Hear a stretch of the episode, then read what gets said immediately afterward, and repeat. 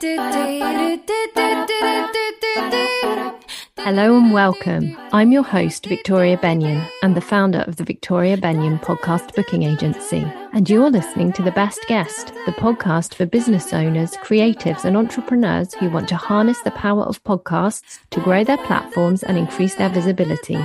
We're here to support you on your journey, bringing you actionable tips with each episode. Now, let's begin. Today, I'm thrilled to welcome Sarah McDowell to the show. Sarah is a search engine optimization specialist and the SEO manager at Captivate, a growth oriented podcast hosting platform which is part of global media and entertainment. And Captivate happens to be where the best guest is hosted. Using data, customer insights, and her understanding of how search engines work, such as Google, Sarah implements SEO strategies to best optimize websites with the end goal of increasing relevant traffic, conversion, and improving user experience. Many of our clients embark on a podcast interview strategy for the SEO benefits, which is why I'm looking forward to this conversation with Sarah. Listen in as we talk about the importance of SEO, how being a guest on podcasts is good for your SEO, and the ways you can maximize the SEO benefits from being a guest on podcasts. Hi, Sarah. Thanks so much for coming on the podcast today. How are you? Thank you very much for having me. I'm not too bad at all. Got a bit stranded in Italy uh, a week ago, I think, but I'm back in the UK now, so all is good. Good. Are you over the trauma of that? Just about. I mean, as traumatizing as being in Italy is, I mean, there's worse places, isn't there? I feel very sorry for you. So, Sarah, you work in SEO and have done for quite a long time. What drew you to working in SEO? Well, I actually stumbled into this career. So I actually studied dance at university, but I realized that a career in that wasn't really for me. So when sort of like having to think about what to do next, I was told to go for a reception role somewhere that I could progress, where there was progression. So I applied for a reception role at a digital marketing agency. They'd already filled that role, but they wanted to hire people for their SEO department. And they wanted people with no prior experience, so a bit of like a blank slate, so then they could train us up. So yeah, I started as a, a link builder. Over the years, I worked my way up. So I was at my first agency for a couple of years and I worked my way up. I was like a project coordinator by the end of it. And I just sort of fell in love with SEO. And I know that sounds really lame, but I fell in love because it's cool to know how search engines like Google work. I feel like I've got a bit of the insider knowledge. Decisions that you're making are based on data, which is really good. So it takes out that guesswork. It is challenging. So SEO landscape is always changing. What worked five, ten years ago doesn't work now. Google is always changing how it does things as well. So, very challenging. And it's a great community, supportive community. So, for example, just want to do a quick shout out to the Women in Tech SEO community, which has been founded by a wonderful lady called Areej Abu Ali sort of like supports the women in that field. So, yeah, so there's a great community within there, within Twitter. So, I hope that answers the question. It does indeed. But taking you back a little bit further, can you explain exactly what SEO is? I know you mentioned link building, but is there more to it than that? There is a lot to it, a lot, a lot. So, SEO stands for search engine optimization. And the goal with SEO is basically to improve your website and pages visibility when people search for content, products, and services in Google Google, Bing, and other search engines. I'll be mainly talking about Google throughout this episode because most people use it. It has the monopoly and the biggest market share. So, yeah, the better visibility you have in Google, the better chance you have to attract prospective and existing customers. So, how it works is Google crawls sites and pages on the web, and it, when it crawls, it collects information and puts them into an index so that it can then surface that content when someone searches for a relevant term. So, we're going to do a bit of an analogy here because SEO works well with analogies. So, think of search engines as librarians. Okay. So, the books in that library are websites, and the pages in the books are website pages. Okay, got it. That makes sense. Wonderful. So the last point is Google needs to rank content it finds so it knows what content to show, when, and where on its results pages. So obviously, this is quite complex and it does this by considering hundreds of ranking factors. So not just keywords, not just backlinks, it looks at a lot, a lot of stuff. So there's a lot of moving parts. Okay. That brings me on to my next question. How important is SEO?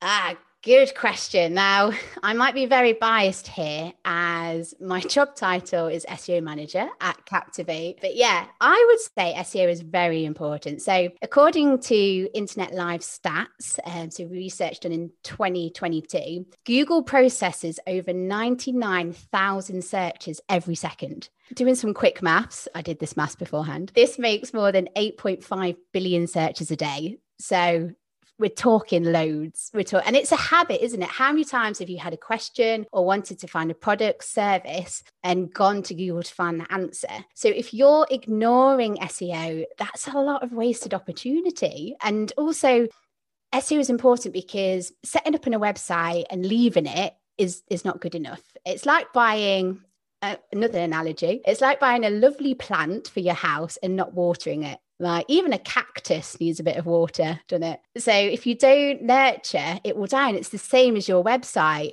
If you're not continually looking at it, making sure it's okay? Like, can search engines crawl it? Are, are there any technical issues there? What is the user experience like? What keywords are you ranking for? What pages can you add? Are your competitors ranking above you?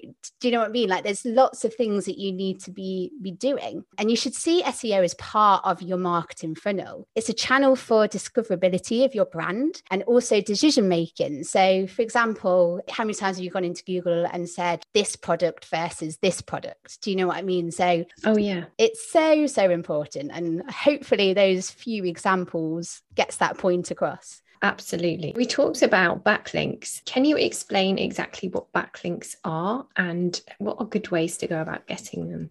Okay. Every time a website external to you links to your website, this is a backlink. They are valuable to you as Google sees these backlinks as a vote a vote from another website that yours can be trusted. This helps Google to trust your website and know that you can be a trusted resource for people that use Google. Now, not all links are equal. So you've got to think about relevancy and where that link is coming from. So, for example, a link from a low quality spammy website is is not going to do much for you. Can it even work against you? This is an ongoing debate because Google is updating how it how it works continuously. Like it's always updating its algorithms and how it works to rank. Google is getting better at knowing what links to ignore and what links to not ignore. However, because back in the day, technically you could do negative SEO to your competitor. I'm not saying you should oh, because okay. yeah, that's burning bridge. You don't want to get into that. But you could start building spammy links to your competitor. Obviously, Google saw that was happening and has found ways of looking at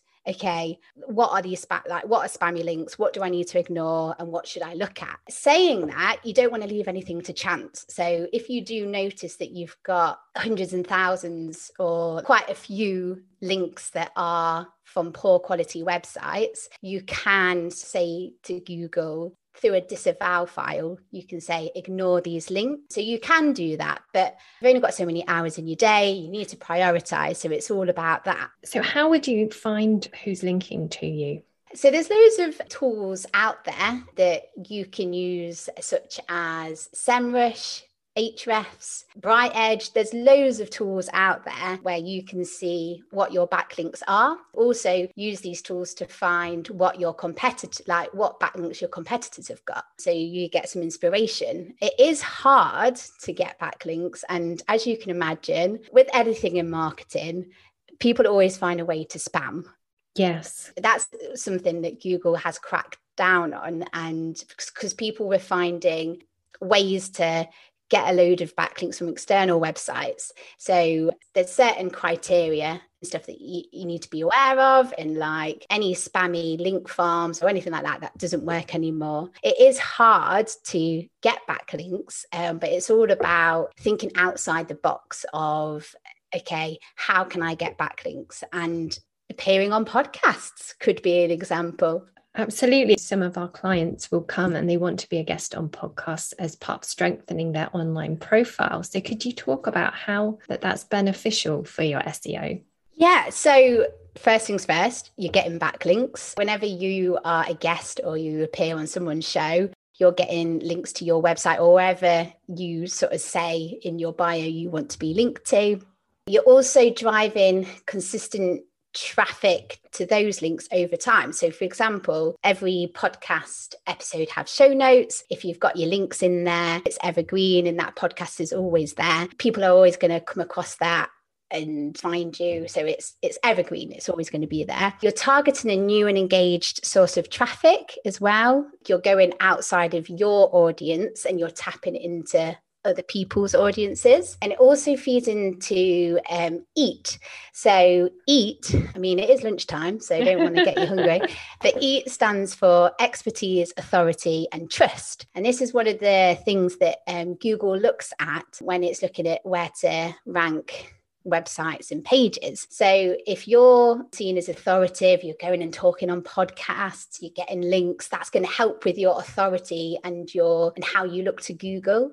Okay, brilliant. So, is there anything that, if you're a guest on podcasts, you can do to maximize the SEO benefits yourself? Definitely, definitely, definitely. So, if you can suggest a topic, do some keyword research, right? Find out what people are searching for and uh, try and base that title or that episode on that. I mean, that can be hard if you're talking about a new concept and a new idea because people don't know the keyword or they don't know that that thing exists.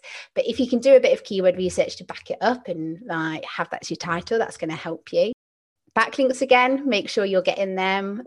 Once your episode is published, make sure that you've got the links and they work and, and all that jazz. Uh, share your podcast everywhere. It's good quality content. Share it, not just share, but repurpose that content as well. So, for example, transcribe, use the tools like Descript uh, and transcribe that podcast and turn it into a blog for example, or use it for shorter snip videos over social media. Brilliant.